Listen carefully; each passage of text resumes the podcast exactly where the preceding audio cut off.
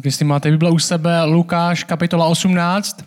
A já jsem teďka dělal s Viktorem nedávno kalendář do konce roku, kde, nebo do konce roku, do konce prázdnin, dá se říct, kde jsme řešili, co budeme dělat za knihy a jak dokončíme to Lukáše. A vychází to, že bychom měli dokončit Lukáše na konci července. Takže hledáme kandidáty na další knížku. Kdybyste měli nějaký nápad a nějakého favorita, půjdeme asi nejspíš do starého zákona, takže jestli máte nějaký nápad pro mě, čemu bychom se měli věnovat ze starého zákona, klidně za mnou přijďte a možná to zvážím.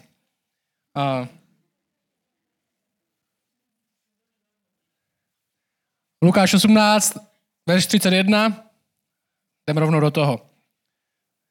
Píše se tam tohle. Ježíš vzal k sobě těch dvanáct a řekl jim, hle, vystupujeme do Jeruzaléma a naplní se všecko, co je napsáno skrze proroky o synu člověka, neboť bude vydán a vysmějí se mu, bude potupen a popliván, zbičují ho a zabijí a třetího dne vstane z mrtvých. Ale oni ničemu z toho neporozuměli a ten výrok byl před nimi skrytý, nechápalo, co jim bylo řečeno. A Tenhle text nám říká, už to blíží, že jo, Ježíš je na cestě do Jeruzaléma, to je ta vlastně ta, ta pouť, kterou měl eh, od začátku, mířil do města Jeruzalém, to je hlavní město Izraele, tam, jak víme, zemře nakonec na římským kříži a poslouchej, v České republice, v České republice realita je, není moc věřících, že jo, není moc věřících, ale je tady uh, hodně dalších lidí a těch dalších lidí, to nejsou jenom lidi, kteří jsou nevěřící, že jo, máme v Česku uh, hodně moc lidí, kteří jsou v něco věřící. Jo, v něco věřících. Taky největší sekce, když přijdete třeba do Luxoru, do Prahy, do velkého knihkupectví, nebo i když tady do toho našeho kosmasu malého, co tady máme, tak velká sekce se zabývá ezoterikou. Je hodně lidí, kteří věří něčemu, nebo možná tomu úplně tak nevěří, ale hledají něco, čemu by mohli věřit. Ať je to léčivý kamínek, který možná mi zlepší sny, nebo mi vyléčí nějakou ránu, nebo nějaká východní medicína, která je trochu experimentální a možná je zajímavější než ta naše česká nemocnice, nebo jsou to tarotové karty, nebo to je nějaká energie, která proudí všude kolem nás a měli bychom se s ní spojit a naleznout možná díky ní nějaký mír, nebo to jsou nějaké duchovní cvičení, které bychom mohli cvičit, které nám přinesou nějaký klid všude kolem nás, Česko se říká nejvíc ateistický národ na světě a je pravda, že tady je hodně nevěřících lidí, což je pravda, ale taky zároveň je tady hodně lidí, kteří jsou tak trochu věřící. A zároveň tady jsou i další taková sorta lidí, liberální křesťani, že jo, my jsme, my jsme křesťani, ale jsou tady lidi, kteří jsou liberální ve svým křesťanství, neboli polevujou možná v těch nejzákladnějších otázek křesťanské víry, těch základních práv, tom polevují možná, aby byli, šli víc dobou, aby byli víc cool. A tyhle všechny možný liberální křesťané, co jsou křesťané tak možná navenek nebo ve jménu a tady tyhle lidi, co jsou v nějakém něco náboženstvím, že věří, že něco existuje, osud, energie, tak by se nám snažili namluvit, když otevřeme Bibli, tak by se nám snažili namluvit, že jediný, co Ježíš učil, Jediný, co již učili, aby jsme se měli rádi, aby jsme, aby jsme měli hlavně tu lásku, aby jsme prostě možná se dobře chovali, ale všechny takové ty řeči o tom, že uh, nějak umíral za hříchy a že, že vlastně umíral na tom, lidsky, na, tom, na, tom, na tom kříži a že lidi si zaslouží smrt, to už jsme si vymysleli a všechno, co bychom měli dělat, tak se možná obejmout a mít se rádi. Jako kdyby křesťan byla nějaká slušnější verze hippies, co poslouchá horší písničky. A říká se tohle, tohle se říká, Ježíš vlastně nic kontroverzního neřekl. Nic neudělal. Byl to dobrý učitel.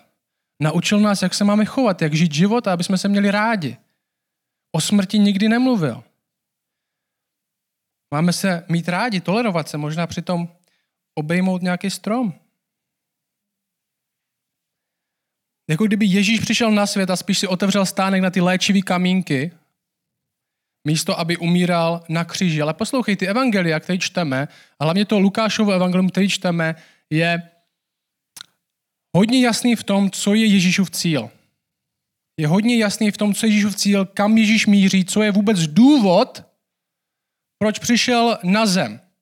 Evangelia dávají jiný obrázek, než možná tady ten obrázek, co se nám snaží namluvit lidi, co v něco věří a hlavně láska tyhle věci. A je pravda, že na druhé straně liberálních křesťanů jsou možná velmi konzervativní křesťané, kteří jsou možná drsní a lásku nemají, ale Ježíšova mise od začátku, to jeho poselství a mise, proč přišel na svět, je smrt. Ježíš se narodil primárně proto, aby zemřel.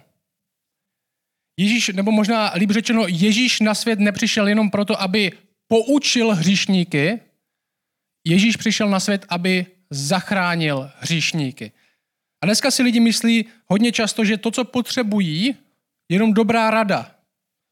Jo, my máme představu o sobě, že my jsme vlastně dobří lidi, kteří potřebují dobrýho učitele, aby nám řekl nějakou dobrou radu, aby jsme trochu možná zlepšili ten už náš dobrý život.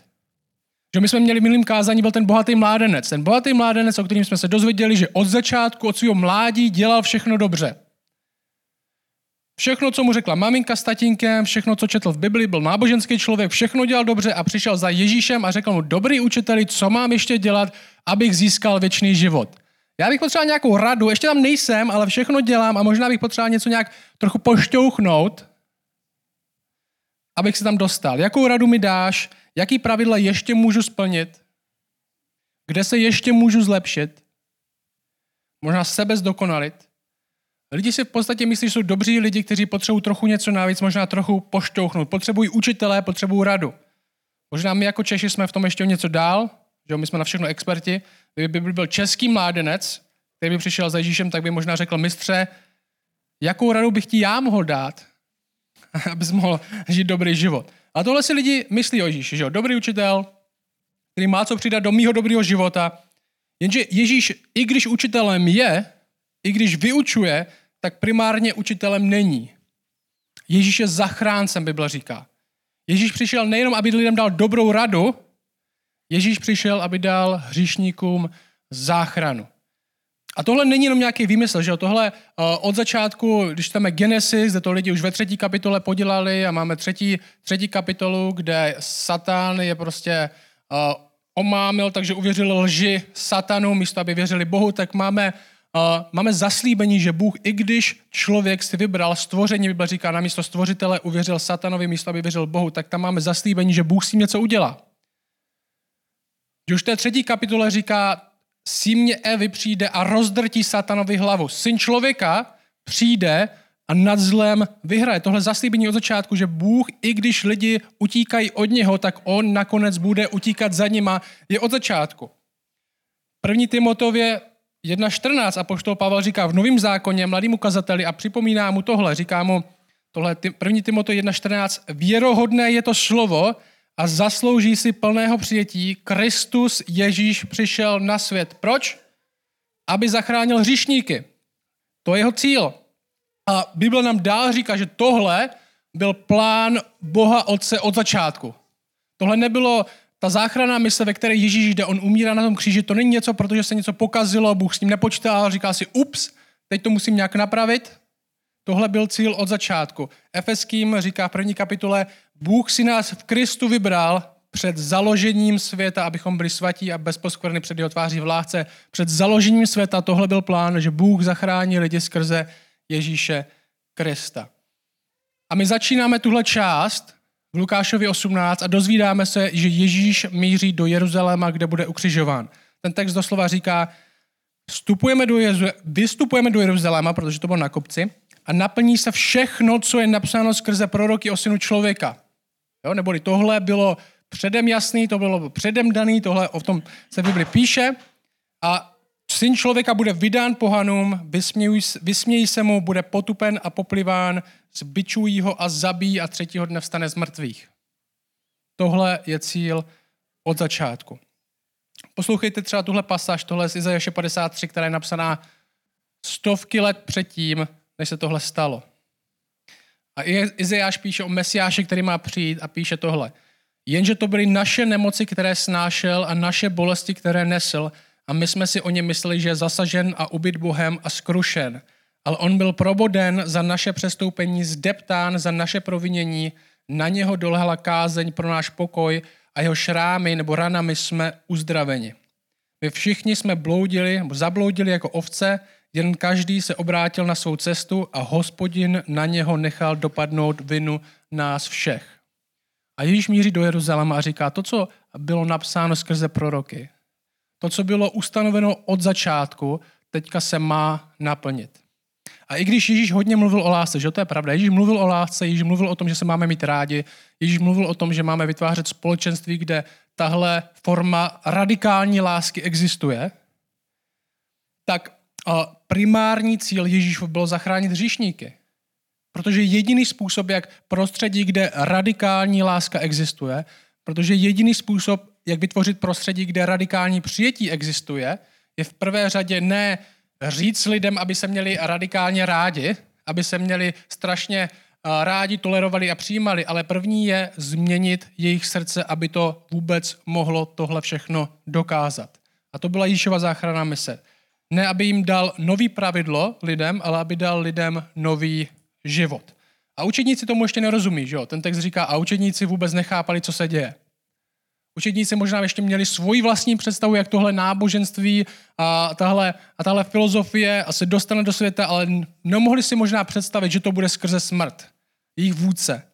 Neuměli si představit, že to bude skrze krutou smrt jejich vůdce. A teďka v tom Lukáši následuje krátký takový příběh, to je pár veršů, kde, se, kde Ježíš uzdraví člověka. Tohle je poslední fyzické uzdravení v tomhle evangeliu, příběh o uzdravení v tomhle evangeliu. A tam se stane tohle. A verš 35.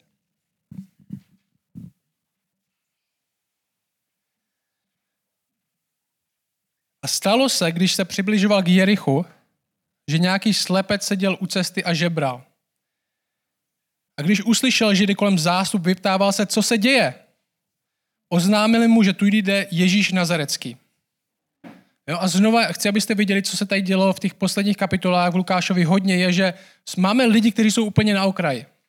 Jo, máme lidi, kteří jsou úplně na okraji, lidi, kteří nemají co dát, nehodí se do toho týmu. Kdyby si Ježíš měl vybrat vlastní tým, těch nejlepších, co změní svět, tak možná by si nevybral slepýho žebráka, možná by si nevybral děti, které mu přinášeli, možná by si nevybral uh, výběrčí daní. A tak to začíná znovu. Nejsme dobří lidi, kteří potřebují radu, ale potřebujeme záchranu.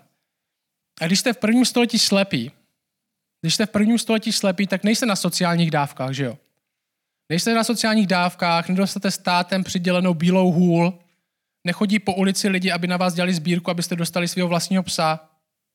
Jste slepí, sedíte na zemi a jste odkázaní na milost ostatních lidí. To je vaše jediná naděje, že někdo přijde a hodí vám nějaký peníz. Musíte žebrat. To je vlastně to je jediný, co můžete dělat. To je jediná vaše naděje.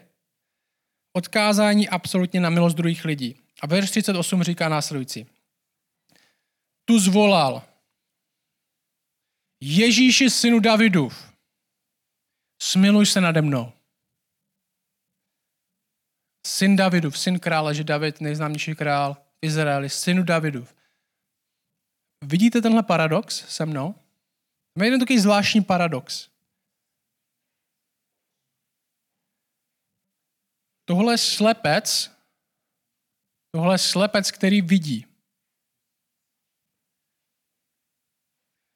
Všimně si, ten text zajímavě hraje se slovama. Ten zástup pro ostatní, ten, uh, on se ptá, že ten slepec, tyjo, tak já nevidím, že jo, kdo jde kolem, proč je tady taková scháňka?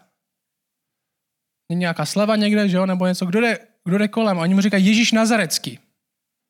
A Nazarecký není nějaký úplně honosný jméno, že jo? My dneska slyšíme Ježíš Nazarecký a zní nám tom Nazarecký, to, je, to zní honosně. Nazaret byla vesnice, ve které Ježíš vyrostl. Jo, dneska už se nikdo nemene Jiří Nazarecký. Ale v té době to byl ekvivalent Ježíš Zanušovic, že jo? Ježíš uh, od Bruntálu. Na tom nebylo nic honosného. Ježíš nazarecký proces znamenal, že se narodil v Nazaretu, což byl jeden z největších zapadákovů na severu Izraele. Tenhle borec jde kolem, Ježíš z Nazaretu. A slepec přijde a řekne co? Když to uslyšel, oni mu to oznámili a on zvolal Ježíši synu Davidův. Ježíše synu Davidův, ty potomku krále, mesiáši, tohle má mesiášskou konotaci, je to slepec, který vidí. Je to slepec, který vidí líp možná než lidi okolo. Verš 39 říká tohle. A ti, kteří šli vepředu, mu přísně domlouvali, aby zmlkl. To máme často, že jo? Lidi se snaží dostat, lidi, kteří Ježíše úplně Možná se nehodí do týmu, jsou žebrají, jsou slepí, jsou výběrčí daní, jsou ti špatní, jsou ti, co si to nezaslouží a ostatní se jim zasnaží. My jsme měli, děti se snažili přinášet a chodit k Ježíši a učedníci jim zabraňovali, protože Ježíš na vás nemá čas děti. Běžte pryč, tady jsou důležitější věci na práci. Tady máme slepce, který žebrá. Ti, kteří šli vepředu, mu přísně domlouvali, aby zmlkl. A co se stalo? Strašně dobrý. On však tím víc křičel. Synu Davidův, smiluj se nade mnou, smiluj se nade mnou. A Ježíš se zastaví. Ježíš se zastaví a ten text říká a rozkázal, aby ho k němu přivedli. Když se přiblížil, Ježíš se ho zeptal, co chceš, abych ti učinil? A on řekl, pane, ať vidím. A Ježíš mu řekl, prohlédni, tvá víra tě uzdravila. Že tenhle motiv znovu a znovu dokola. Lidi, o kterých bychom si mysleli, že, že nezvládnou konkurs do Ježíšova týmu, že se nehodí, tak nakonec Ježíš přijímá a lidi, o kterých bychom si řekli, tyhle jsou bohatí, tyhle jsou krásní, tyhle by se tak nám hodili, tak odcházejí smutní. A znovu máme tenhle, možná tuhle realitu. Ježíš se nedívá na ostatní lidi tak, jak my se díváme na ostatní lidi. Že my máme tendenci se dívat na ostatní lidi, co tenhle člověk může přinést mně. Když já budu viděn ve společnosti tohohle člověka, co si o mě budou ostatní myslet, že to je lidská tendence. Třeba je to boháč, nebo je pěkný. Co člověk může přinést mně? A možná se lidi v tom zástupu stejně tak dívají na ty lidi, kteří chcou jít za Ježíšem. Proto mu říkají, teďka ho neotravuj. Přísně mu domluvali, aby zmlkl. Nechtěli ho k němu pustit. A kdyby se ale měl Ježíš dívat, co lidi můžou přinést mě a podle toho si je vybírat, tak by si nikoho nevybral. Protože nikdo reálně mu nemůže moc nic přinést. Jak chceme přinést ně, něco někomu, kdo všechno má? On se musí na lidi dívat jiným způsobem. A taky se dívá, proto rozkáže, přiveďte ho ke mně. Přiveďte ho ke mně. Že když si pamatujete my, pamatujete, my jsme měli v té 18. kapitole samotné náboženského experta, který se modlil v chrámu a děkoval Bohu, že není jako ostatní lidi. A pak tam stál výběrčí daní, který se ani neodvážil pohlednout do nebe a nakonec již říká, a ten odešel ospravedlněn. Měli jsme tam bohatýho mládence, který všechno zvládal odmla, všechno dodržoval, prostě byl, krásně se určitě oblíkal, všechny přikázání splňoval, bohatství měl, takže by měl co dát a i tomu nemuseli tam, nemusel tam vykouzlit nikde chleba, že jo, mohl to ten bohač zaplatit. Ale nakonec to bylo dítě, kterým, o kterým Ježíš řekl, nebraňte jim. A byl to boháč, který odcházel smutný. A teďka máme žebráka, který navíc ještě k tomu slepí. A možná, když vidíme tyhle lidi, kteří sedí v tom davu nebo jdou s davem a zabraňují ostatním, aby za, Ježíše, za Ježíšem přišli, tak by nás mohla napadnout jedna otázka. A to je následující. Jak nebýt těmahle lidma? Jak nebýt lidma, kteří zabraňují dalším lidem, aby přicházeli před Ježíše? Neboli možná jinak řečeno, jak nebýt náboženský brbla? Jak nebýt náboženský brbla? Víš, co myslím? Dokud ten člověk, co ho jenom všechno štve? Hudba hraje moc na hlas, tam se pije pivo, tenhle člověk chodí do církve, tak to, to, to, to, to teda, co to je za církev? Všechno není pomím, to si nedokážeš představit, co oni tam dělají. Tady tenhle potetovaný, tady tenhle kouřil venku jsem ho viděl. Jak nebudeme náboženský brbla tady na kostele? Kde si budeme myslet, možná nakonec, že co vlastně Bůh musí udělat a co nemůže použít je nakonec na nás. My mu to musíme rozhodnout. My mu to musíme schválit. První. Jo, první musí projít přes nás, a někteří církve tak dělají, bohužel, nejdřív musí projít přes nás a my mu pak možná dovolíme, aby ještě přišel k Bohu.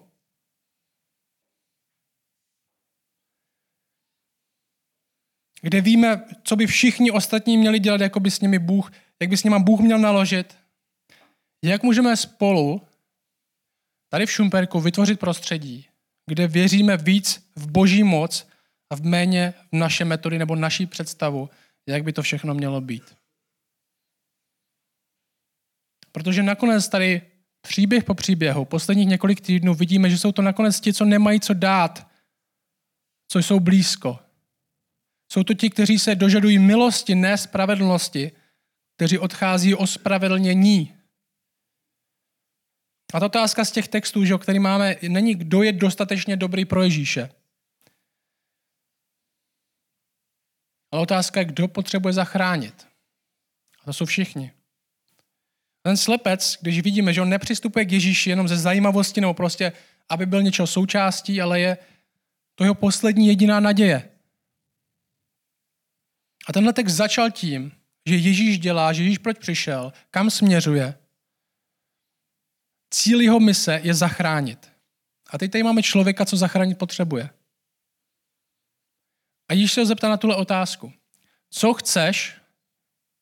Poslouchej, jako kdyby se ptal dneska tebe. Co chceš, abych ti učinil? Co chceš, abych ti učinil? Kdyby si dostal dneska stejnou otázku, Ježíš by se tě ptal, co chceš, abych učinil. Co by byla odpověď? A možná je to očividná otázka, ale možná pro hodně z nás ta odpověď na ní úplně očividná není. Možná po tom, co jste se nějakou dobu modlili za něco, možná představ si, kdyby se zmodlil, kdyby se, jestli nejsi věřící, tak si to taky zkus představit, ale představ si, že doma sedíš na gauči, děti už spí, máš chvíli času a můžeš se chvilku modlit za cokoliv chceš. A modlíš se třeba, řekněme, dáme extrém, jo, 10 minut v kuse. A najednou by se ozval hlas. A co, do, a co doopravdy chceš? To je pěkný, že mi říkáš tyhle 50 věcí, ale co doopravdy chceš? Co doopravdy chceš, abych ti učinil? Otázka je, rezignovali jsme na modlitbu o větší zázrak, protože si myslíme, že to Ježíš stejně neudělá. A tak prosíme za něco menšího. Tak prosíme za věci, jako aby, jsme, aby to tak, teda nevylečíš mě, ale aby to tak nebolelo. Nebo aby to brzo přešlo. Nebo abych to pochopil. A co říká slepec? Chci vidět. Chci vidět. Proč se ptá Ježíš? Nevíš, že chce vidět? Nevíš, že je slepej? Co chceš, abych ti učinil? Chci vidět. Dobrá odpověď. On říká, že pane, přistupuje k Ježíši jako někomu, kdo to může udělat, je pán a řekne mu, co doopravdy chci. Chce. Chci vidět. A ten text na to odpovídá následovně. Ježíš, mu, nebo Ježíš na to odpovídá následovně. Ježíš řekne, běž, tvoje víra tě uzdravila. Běž, tvoje víra tě uzdravila. Nebo taky to slovo, které se tady používá, běž, tvoje víra tě uzdravila, je stejný slovo pro zachránila. Já byste byli chytřejší řecky sozo, je to sloveso, znamená uzdravit nebo zachránit. Stejné slovo se používá, když o někom říkáme, že zachráněný, tak to znamená uzdravený nebo naopak. A překladatelé se různě rozhodují podle toho, jak, jaký je kontext, jak to slovo použít. Tady se zdá, že jedná se o fyzický že uzdravení, protože slepec vidí, tak ten český studijní překlad nám říká uzdravila. Zachránit, uzdravit. Otázka je, co se stalo. Byl uzdraven nebo zachráněn? Byl uzdraven nebo zachráněn? A ta odpověď je jaká? Ano. Bůh je na záchranné misi, která má uzdravit svět. Do Bible říká, že svět spadl do strašlivé nemoci. Svět spadl do strašlivé nemoci. Srdce lidí je závislé na stvoření. To je ta naše strašlivá nemoc. Naše srdce je závislé na stvoření. Místo, aby bylo upnutý ke stvořiteli, tak jsme upnutí k tomu, co stvořil. Bible říká, že to je náš primární hřích, že jsme zavrhli stvořitele, zavrhli jsme tvůrce všeho a místo něj jsme se začali kořit, říká Bible, nebo, nebo klanět stvoření. Dáváme svou naději, svou radost, svou energii do stvořených věcí, do podřadných věcí a myslíme si, že nám dají život, ale ty nakonec dokážou přinést jenom smrt. A Bůh je na záchranné misi, kde lidi vrací zpátky do vztahu, pro který byli stvoření. Pro stvořitele, ne pro stvoření. A Ježíš přichází a začíná pomalu tenhle svět uzdravovat. A chci, aby jsme viděli, že tyhle zázraky, tyhle zázraky fyzické uzdravení, které se dějí, které se dějí po celém světě i dnes, kde lidem mizí rakovina, kde slepí vidí, kde hluší slyší. Tak my často, když možná o tomhle slyšíme, nebo když tady tohle čteme, možná teďka v tenhle moment, když tohle čteme, tak tomu přistupujeme jako tak tohle je do nějaké míry narušení takového toho běžného pořádku. Že jo? Tohle je přece narušení, tohle je ten zázrak, čili nadpřirozeno, něco nad přírodou, je to na, narušení toho přirozeného pořádku. Ale ve skutečnosti, jak to Bible popisuje, je to naopak. Ve skutečnosti tady, tohle, tady tahle léčba, tohle uzdravení je navrácení k přirozenému pořádku. Protože věci jako rakovina, slepota a smrt nejsou a neměly by být normální součástí tohle světa. Tohle je vetřelec v tomhle světě. Tohle je mor v tomhle světě. A Ježíšovi zázraky jsou v podstatě tohle. Lepší svět, který se nabourává pomalu do toho našeho a uzdravuje ho. Hojí ho zpět ke své původní podobě. Bible říká, vykupuje to, co bylo ztracené. Celé stvoření, Bible říká, sténa a těší se na den vykoupení. Byl uzdraven nebo byl zachráněn? Ano. A všimni si taky, co se v textu stalo. Prohlédl. Že slepec poprvé vidí. Já nevím, jestli jste někdy viděli, často to je na YouTube nebo na Facebook, jak uh, oni teďka se vymyslí taky ty brýle, když se, se dávají barvoslepým. A lidi poprvé, když dostanou, nasadí si ty brýle, tak poprvé vidí barvy. A na, na Facebooku, na YouTube můžete vidět jejich reakce. Jak někdo reaguje, oni mu třeba tátovi koupí, oni jsou hodně drahý ty brýle, tak tátovi třeba koupí brýle barvoslepýmu nebo někomu, kdo vidí jenom černobíle, dají mu ty brýle a ty lidi poprvé vidí barvy. A ty reakce jsou fakt hustý. Ty lidi úplně začínají jako ty strom a to a všechno. Tady slepec možná poprvé v životě vidí, že jo? A podívej se na to textu, ve 43. A nebyl to strom, že jo, který se rozběhl obejmout, byl to Ježíš, kterýho se rozhodl následovat. 43 říká, a hned prohlédl zázrak, šel za ním, šel za ním a oslavoval Boha. A všechen lid, který to viděl, přestal, přestal brblat. Vzdal Bohu chválu. Ježíš přináší uzdravení. To je myšlenka tohle textu. A my ho nutně potřebujeme. Jeho království přináší celkový fyzický uzdravení, že Bible říká, ten, ten příslip toho království, který až se nakonec nabourá tak, že zbyde jenom jeho království, tak smrti už nebude. Nemoci už nebude. Všechno bude navrácený do stavu, ve kterým to mělo být. A zároveň jeho království přináší jak fyzické uzdravení, tak duchovní uzdravení. A my věříme jako křesťani, že toho království, který přichází, který pomalu nabůrává tenhle svět, který uzdravuje tenhle svět, už jsme součástí teď. Už jsme součástí teď. Věříme, že jeho království už je a ještě přijde. My věříme, že křesťan není jenom někdo, kdo věří nějaké filozofii. My věříme, že křesťan není jenom někdo, kdo uvěřil nějaké chytré věci. My věříme, že křesťan není jenom někdo, kdo má neděli na to, aby si zaplnil svůj týden, protože tradice je tradice. My věříme, že křesťan je někdo, kdo dostal nové srdce. Bible říká, že se musíme narodit znovu. A tak žijeme do nějaké míry v takovém mezistavu, jako křesťani. Takový možná trochu paradoxu, možná takovém mezistavu, líp řečeno, už a ne ještě. Už máme nový srdce, ale pořád máme staré tělo. Už máme nový srdce, ale pořád máme staré tělo, který bolí už zažíváme kus nekonečna, ale ještě nás drtí smrt a konečnost všude kolem nás. A Ježíš nás zve, aby jsme byli součástí mise, záchranné mise, které je součástí a kterou vede On. A s ním. Abychom byli součástí tohoto světa, který přináší už teď s ním. Tomuhle světu Bůh říká, Ježíš říká, moje království. Proto se modlíme, tvoje království přeď. Bůh se rozhodl z nějakého důvodu zvláštního, že způsob, jak tohle začne budovat, v tomhle světě bude místní lokální společenství lidí, kteří jsou zachráněni z milosti, ne protože by byli tak úžasní. To bude společenství lidí, který on změnil srdce, kterým dal ten zárodek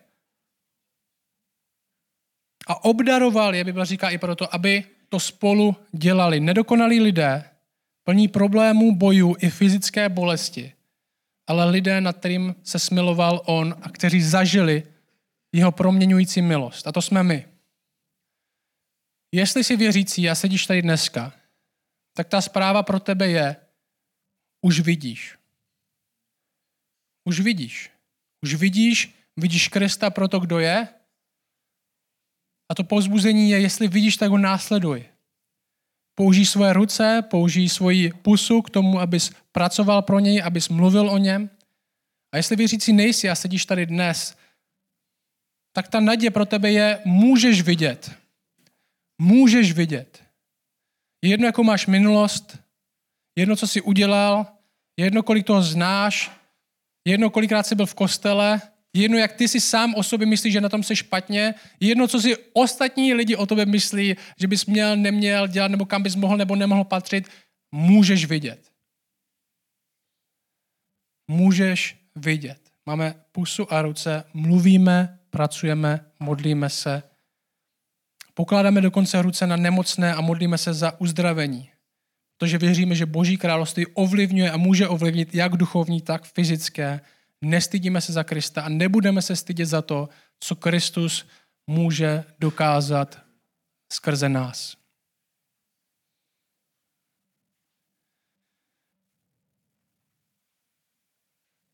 Děvči, díky za tenhle poslední příběh o uzdravení. Tě prosím, aby nás to nakoplo, aby nás to pozbudilo dneska, že my vidíme. Že to, co potřebujeme vidět k tomu, aby jsme šli za tebou, už vidíme, protože to si ty sám. A tě prosím, aby to v nás dneska víc ještě vytvořilo lidi, kteří budou sloužit jak sobě navzem, tak lidem, kteří tě neznají. Protože uvidíme, že jak my tebe potřebujeme ze všeho nejvíc, protože pro tebe jsme byli stvořeni, tak ostatní tě potřebují stejně tak bez rozdílu. A prosím tě za lidi, kteří jsou tady dnes, kteří nejsou věřící. Aby dnes byl moment, kdy oni ucítí tvůj dotek. Kde možná na otázku, co chceš, abych ti učinil, aby teď řekli, chci vidět. Stejně tak prohlédli jako my k tomu, kdo jsi. A už nechtěli